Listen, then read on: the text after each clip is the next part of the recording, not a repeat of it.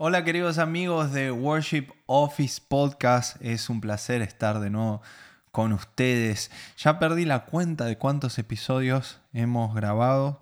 Eh, pero bueno, muchas gracias por el apoyo, gracias por dejar un comentario, por dejar un like. Si les gusta lo que estamos hablando, compártanlo. Eh, síganos en, en, las redes sociales.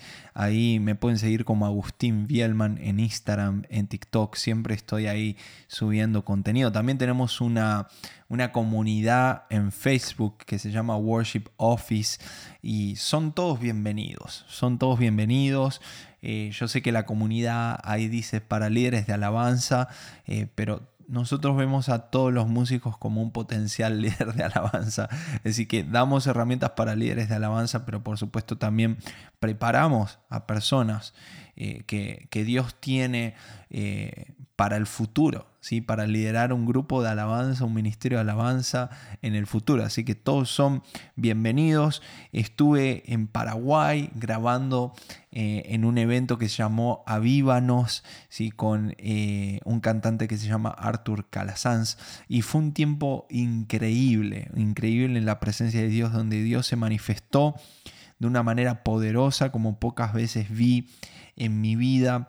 Yo creo que todo lo que pasó en ese lugar va a quedar plasmado en los videos, en los audios, así que estoy con mucha expectativa de lo que va, va a salir, de lo, que, de lo que Dios hizo en ese lugar. Y después, dos días más tarde, tuve la posibilidad de, de ir a Argentina, estar un poquito ahí con mi familia y hoy estoy acá en Dallas de vuelta, en casa un poco cansado, pero listos para poder grabar este podcast que creo que va a ser de bendición.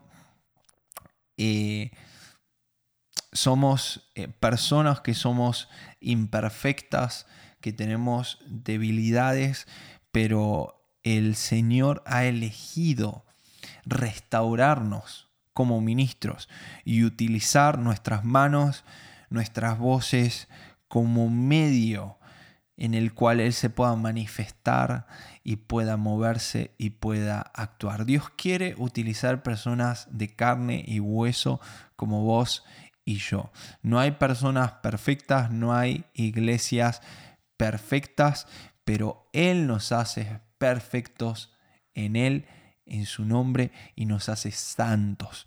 Nos permite caminar en, en, su presencia, nos permite caminar en los frutos del Espíritu Santo y nos permite servir con autoridad y con poder. Y cuando veo eh, lo que Dios hizo en Paraguay, a mí me, me, llena de, amor por Dios, me llena de, alegría, de, gozo, de ver eh, cómo el Señor eh, utiliza a sus siervos, cómo Él todavía quiere eh, manifestarse, quiere seguir obrando. Y yo creo esto para cada lugar, yo creo esto para mi casa, para mi familia, yo creo esto para tu iglesia, para tu ministerio. El Señor quiere seguir moviéndose y actuando y manifestando su gloria en nuestras vidas, nuestros corazones y nuestros ministerios. Y testimonio de eso es lo que está pasando ahora mismo en la Universidad de Asbury, en donde hace 10 días ¿sí? que estudiantes que comenzaron un devocional que supuestamente iba a durar una hora, terminó convirtiéndose en 10 días de alabanza y adoración ininterrumpidas, en donde pastores, eh, cantantes, ministros están yendo al estado de Kentucky a poder presenciar eh, la adoración que se está viviendo en ese lugar. Yo hoy a la mañana estaba haciendo mi devocional y estaba con el video de lo que está pasando en ese lugar. Y Dios me ministrado de una manera impresionante. Él estaba hablando a mi corazón y hay cosas que me llamaron la atención y que me dejaron una enseñanza. Yo relacionaba lo que estaba pasando en este lugar. Eh, con eh, lo que Dios también me está hablando eh, por medio de Juan 4. Si Juan 4 es uno de mis capítulos preferidos de la Biblia, donde Jesús le está enseñando a una samaritana de qué se trata la verdadera adoración. ¿no? Y mientras yo estaba leyendo y volviendo a recordar y Dios me hablaba de más cosas, estaba también escuchando la adoración que se está levantando en este lugar, en esta universidad.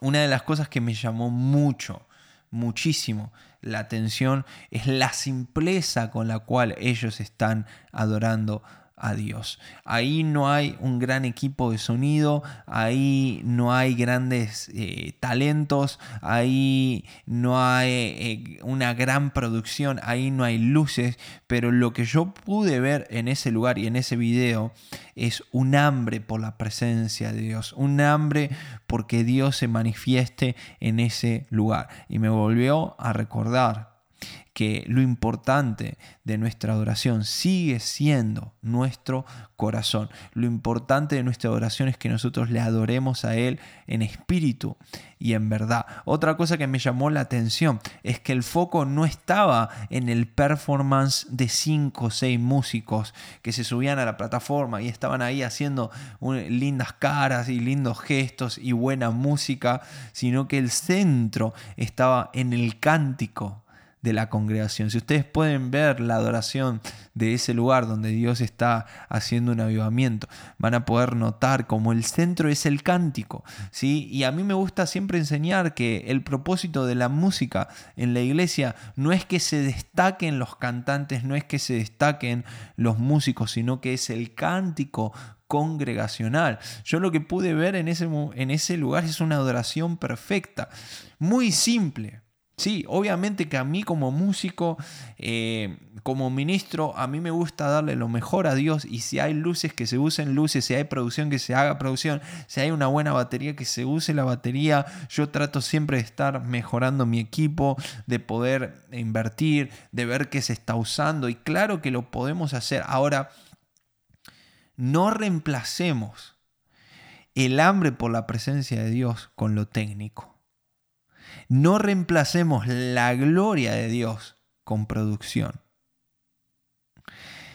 La producción, lo técnico, los instrumentos simplemente tienen que ser un agregado a lo que nosotros estamos haciendo para Dios. Y tiene que ser una muestra de mi amor por Dios, de mi excelencia en el servicio. No, pero no nos puede faltar lo primero un corazón que quiere agradar, obedecer y adorar a Dios. Entonces yo leía eh, Juan 4 y yo puedo relacionar lo que estaba pasando en Juan 4 con lo que está pasando ahora en este momento. ¿Por qué? Porque Juan 4 comienza diciendo que Jesús se enteró de que los fariseos sabían que él estaba haciendo y eh, bautizando más discípulos que Juan. Eso es lo que se comentaba en el contexto de Juan 4. Algo estaba pasando en ese lugar, en esa región. ¿sí? Una especie de revolución. La gente estaba revolucionada. Se comentaba que este Jesús ¿sí? estaba haciendo y bautizando más discípulos que Juan. Pero el versículo 2 dice, aunque en realidad no era Jesús quien bautizaba, sino sus discípulos. Fíjense cómo... Eh, el nivel de unción que Jesús se movía era tal que los que estaban alrededor de Jesús no podían evitar moverse en ese mismo nivel de unción. Que incluso cosas que se le atribuían a Jesús como hacer y bautizar eh, discípulos, en realidad también lo estaban haciendo las personas que rodeaban a Jesús era, era un mover, ya no era una persona que se estaba haciendo famosa por su prédica, sus milagros. Realmente era un mover, todo lo que rodeaba a Jesús estaba causando una revolución en ese lugar.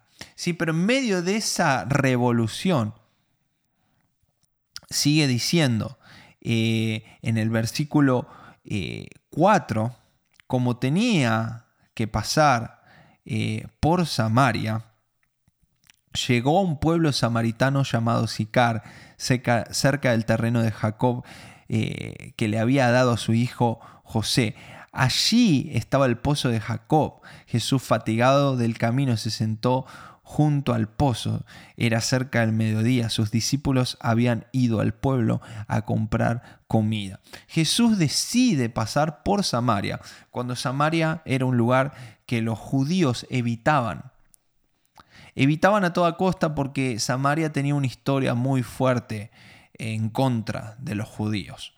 Eh, para decir algo nada más, algo de las razones por las cuales los samaritanos y los judíos no se querían ni ver, era que los samaritanos tenían su propia religión, salieron del pueblo judío, pero era una especie de pueblo rebelde que tenía su propio sumo sacerdote, su propio templo, eh, tenía su propio monte donde adoraban eh, a, a Dios, ¿no? Y para los samaritanos esa era la manera en la cual debían adorar a Dios. Y claro, un judío viendo a un samaritano, eh, se indignaba por las cosas que hacían y decían. Y los samaritanos lo mismo con los judíos, se indignaban de lo que hacían y decían y enseñaban los judíos. Jesús decide pasar por ese lugar.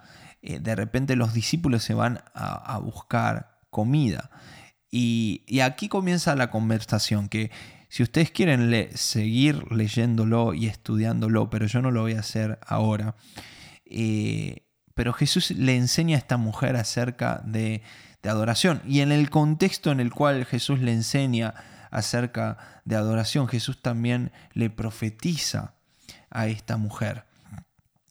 Y no solamente le profetiza, y Jesús también le dice, eh, en el versículo 10, si supieras lo que Dios puede darte y conocieras el que te está pidiendo agua, tú le habrías pedido a Él y Él te habría dado agua que da vida. Entonces, en el contexto en el que Jesús está enseñando de adoración, Jesús le está diciendo, en mí hay un agua que da viva y también hay profecía, también hay restauración, también hay sanidad. Esta mujer termina de hablar con Jesús y dice que deja su cántaro y se fue a la ciudad a contarle a todos que había conocido en ese lugar a un profeta que le había dicho toda su vida. Y, y esta mujer empieza a hablar de Jesús en su ciudad a mí lo que me, llama la atención justamente es cuando vienen los, los discípulos, dice que se sorprendieron de verlo hablando con una mujer en el versículo 27.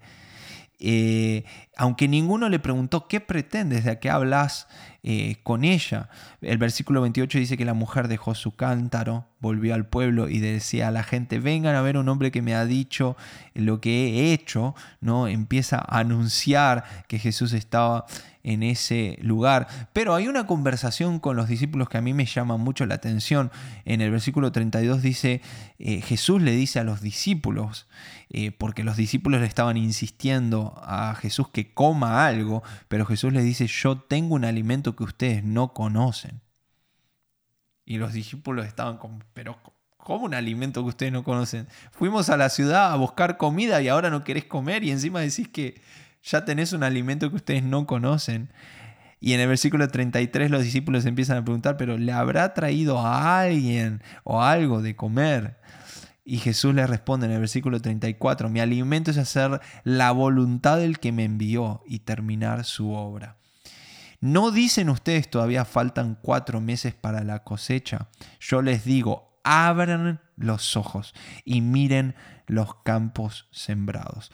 Ya la cosecha está madura. Ya el segador recibe su salario y recoge el fruto para vida eterna. Ahora tanto el sembrador como el segador se alegran juntos, porque como dice el refrán, uno es el que siembra y otro el que cosecha. Yo los he enviado a ustedes a cosechar lo que no les costó ningún trabajo. Otros se han fatigado eh, trabajando y ustedes han cosechado el fruto de ese trabajo. Y más adelante dice que eh, muchos samaritanos que vivían en aquel pueblo creyeron en él por el testimonio que daba la mujer. Claramente Jesús estaba en otros negocios. Claramente la necesidad de Jesús pasaba por otro lado. Claramente el corazón de Jesús estaba en las naciones y en que la gente pueda recibir de esa agua viva y que pueda eh, recibir palabra, pueda recibir restauración y pueda conocer la salvación. La salvación era Jesús. Él es el camino, la verdad y la vida. Y esta conversación que Jesús está teniendo con los discípulos, Jesús sabía lo que los discípulos estaban pensando cuando lo vieron hablando con esa mujer. Y Jesús les responde, eh, yo no quiero comer nada. Si ustedes están muy preocupados por la comida y están muy preocupados en su mente, ¿qué hace hablando este con la mujer? Pero mi preocupación ya pasa por otro lado, mi preocupación pasa por entender los tiempos. Todo este movimiento que Jesús hace de Judea a Galilea, pasando por Samaria, era porque Jesús entendía lo que estaba pasando a su alrededor. Jesús tenía un entendimiento de lo que él tenía que hacer en ese tiempo. Y había una pasión en el corazón de Jesús por llegar a esta mujer y llegar a este pueblo y que, y que este pueblo, a pesar de no ser, o el pueblo judío, puedan recibir salvación. Como es mi caso, que no soy judío, soy argentino, soy eh, calificado un gentil para los judíos, pude recibir la salvación de Cristo y hoy en día eh, le sirvo a Él y lo, amo a Él y le adoro a Él. Entonces, eh, esta pregunta que hicieron en, Facebook, esta pregunta que me hicieron en Facebook, ¿cómo puedo llevar a mi equipo de alabanza? A, a, tener más intimidad con Dios? ¿Cómo podés llevar a tu equipo de alabanza a un avivamiento? Grabate esta palabra simpleza. Simpleza. Simpleza. Oraciones simples, ayunos simples, adoración simple, corazón simple, palabra simple. No tratemos de complicar algo que comienza en la simpleza. La religión ha tratado de poner trabas, ha tratado de poner eh, fórmulas. Pero Jesús ha pagado el precio. Y a mí me gusta esta, esta frase que dice, la distancia más larga entre un hombre y Dios es una simple oración. No te olvides de los pequeños momentos. No te olvides de las pequeñas conversaciones. Agustín, ¿cómo puedo llevar a mi equipo de alabanza a otro nivel de profundidad? Pasa tiempo en la presencia de Dios con ellos.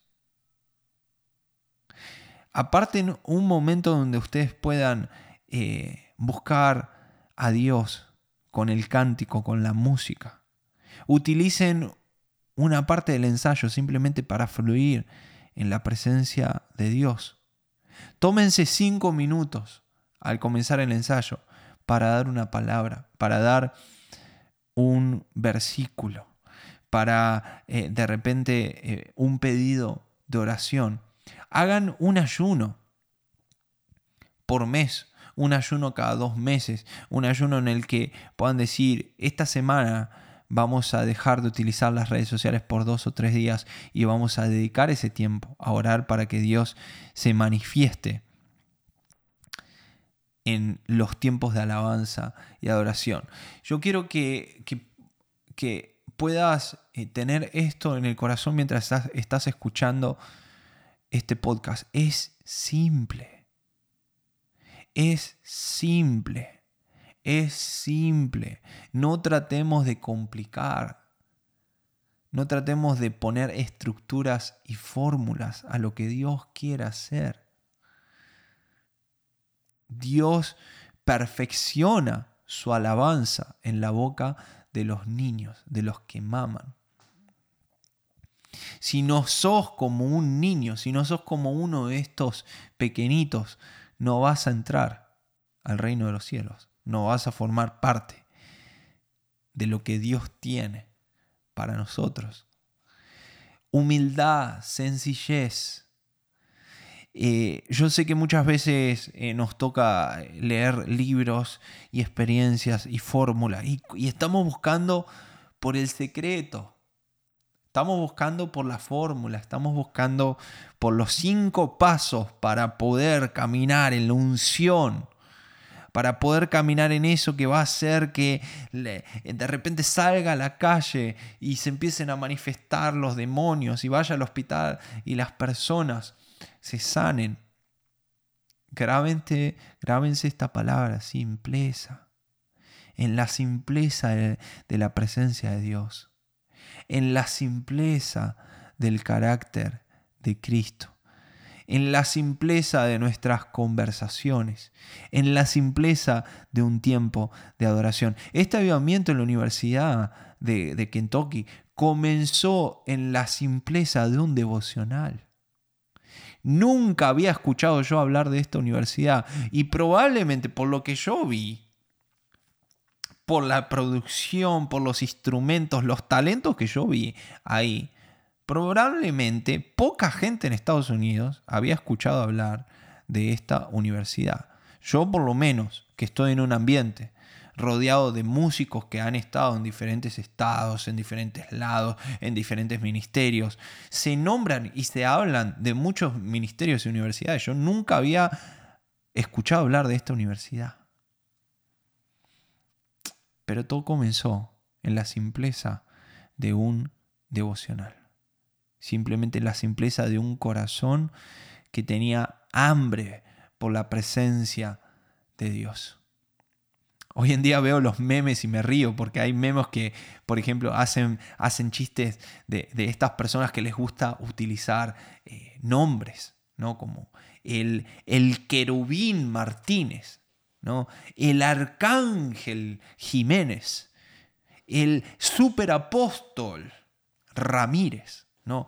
Y estas personas que les gustan los títulos para mostrar que ellos tienen un gran ministerio. Y, los, vi unos memes ahí que me dieron mucha gracia, porque decían, eh, había una persona confundida así en la imagen del meme, y, y abajo decía, el superapóstol preguntándose cómo puede ser que se activó un avivamiento en un lugar sin que él estuviera ahí.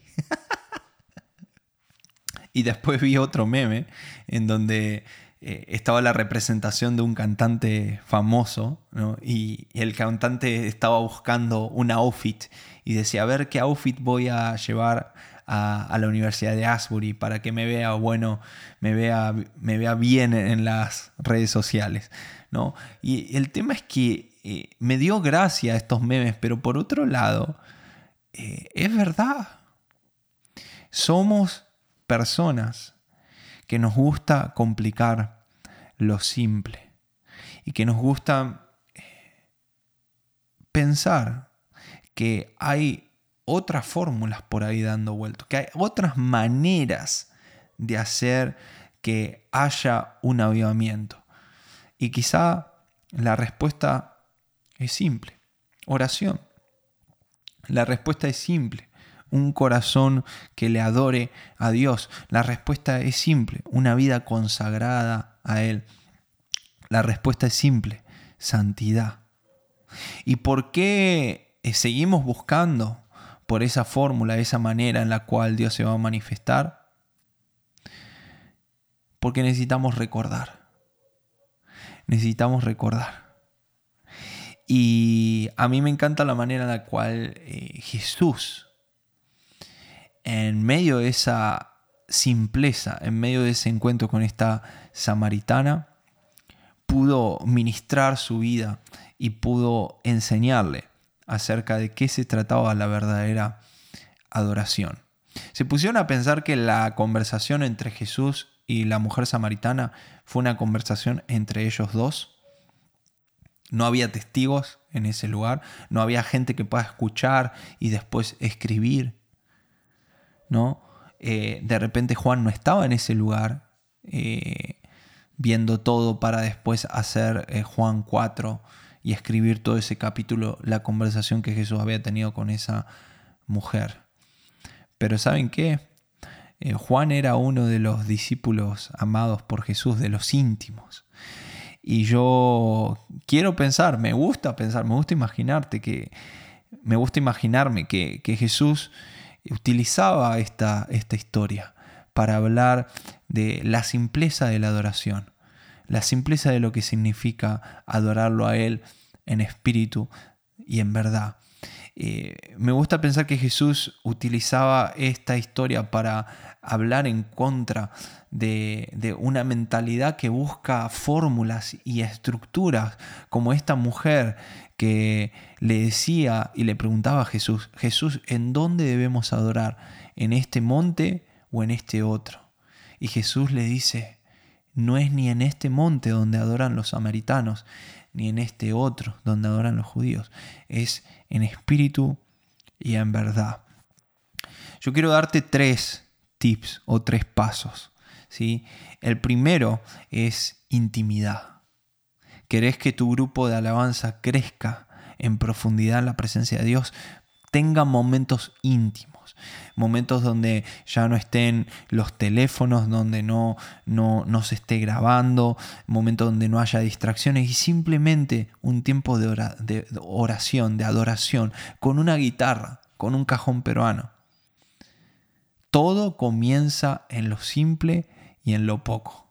Este avivamiento comenzó con un devocional, ahora son 10 días, personas de todo el país están yendo ahí, personas famosas, y hay personas que se quieren hacer una historia, que quieren grabar un streaming, que se quieren sacar una foto, que estuvieron ahí, pero no comenzó así, comenzó en la simpleza de la intimidad. El segundo punto, enfoque. Siempre hay espacio para tocar música en la presencia de Dios, pero no siempre hay espacio para la presencia de Dios en nuestra música. ¿Cuál es tu enfoque? Que vos puedas enseñarle a tu músico a estar enfocados. Jesús tuvo que enseñarle eso de a poco a los discípulos. Hey, está bien que fueron a buscar para comer, pero ese no puede ser tu enfoque. No puede ser que no estés entendiendo lo que esté pasando. No, puedes, no puede ser que no estés entendiendo que la cosecha está lista y que alguien pagó un precio. No puede ser que no estés entendiendo los tiempos. Y hay muchos músicos con talentos, pero con falta de enfoques. Músicos que pueden tocar, que pueden eh, fluir, que pueden hacer acordes, que pueden hacer notas, pero lo hacen en el momento incorrecto, en el lugar incorrecto y de la manera incorrecta porque les falta enfoque. Y Jesús decía, mi pan es hacer la voluntad de mi Padre. No podemos estar como músicos solamente enfocados en la música. Nuestro enfoque debe ser adoración. Y yo adoro a Dios con la música. ¿Qué va a hacer que vos puedas tener un enfoque correcto? Preparación espiritual y preparación musical. Si te falta alguna de las dos va a ser un problema. Si tenés solamente preparación espiritual pero te falta la preparación musical, o vas a ser de distracción musicalmente para los demás, o vas a estar limitado todo el tiempo porque no tenés la técnica correcta y vas a estar distraído porque no estás tocando bien el acorde, porque te estás trabando en el ritmo en la batería, porque desafinás cada vez que querés llegar a una nota en una canción. Y eso va a limitarte.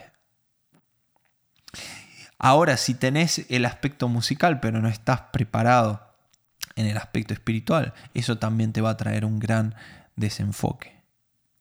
Enfoque, enseñarle a tu equipo de alabanza en lo sencillo, en lo simple, a estar enfocados en cada canción, en cada momento. Y el tercer punto es intencionalidad. Enseñarle a tu grupo de alabanza a ser intencional con cada golpe, con cada acorde, con cada melodía que se está haciendo, con cada nota que se está cantando. La palabra de Dios nos enseña que nosotros podemos profetizar con nuestros instrumentos que nosotros podemos hablar la palabra de Dios a través de este lenguaje que se llama música. Y esto es algo tremendo, porque yo en la Biblia veo que podemos profetizar con, con, nuestras bocas, con palabras, pero el poder profetizar con una batería, el poder profetizar con una guitarra, el poder profetizar con un piano. Estamos hablando de un lenguaje totalmente diferente. Pero para poder hablar ese lenguaje hay que entenderlo. Y es por eso que vemos como en Primera de Crónicas 15 y Primera de Crónicas 25 había músicos idóneos y entendidos en lo que estaban haciendo. Por eso estaban aptos para profetizar. Tenían un entendimiento espiritual y un entendimiento técnico. Que puedas enseñarle a tus músicos que tenemos autoridad para que con cada nota, con cada ritmo, se derribe una fortaleza en el nombre de Cristo. Dios nos dio la capacidad para poder eh, profetizar, profetizar con lo que estamos haciendo. Aprende y enseña a caminar en poder y en autoridad. Que Dios les bendiga y yo les animo a que puedan escribirme, que puedan eh, mandarme, mandar mensajes, que puedan comentar en Facebook qué les pareció este episodio, déjenme comentarios, pero esto fue adoración y avivamiento, seguimos eh, grabando y haciendo contenido para ustedes, así que Dios les bendiga, los abrazo a la distancia y nos vemos en el próximo episodio de Worship Office Podcast. Dios les bendiga.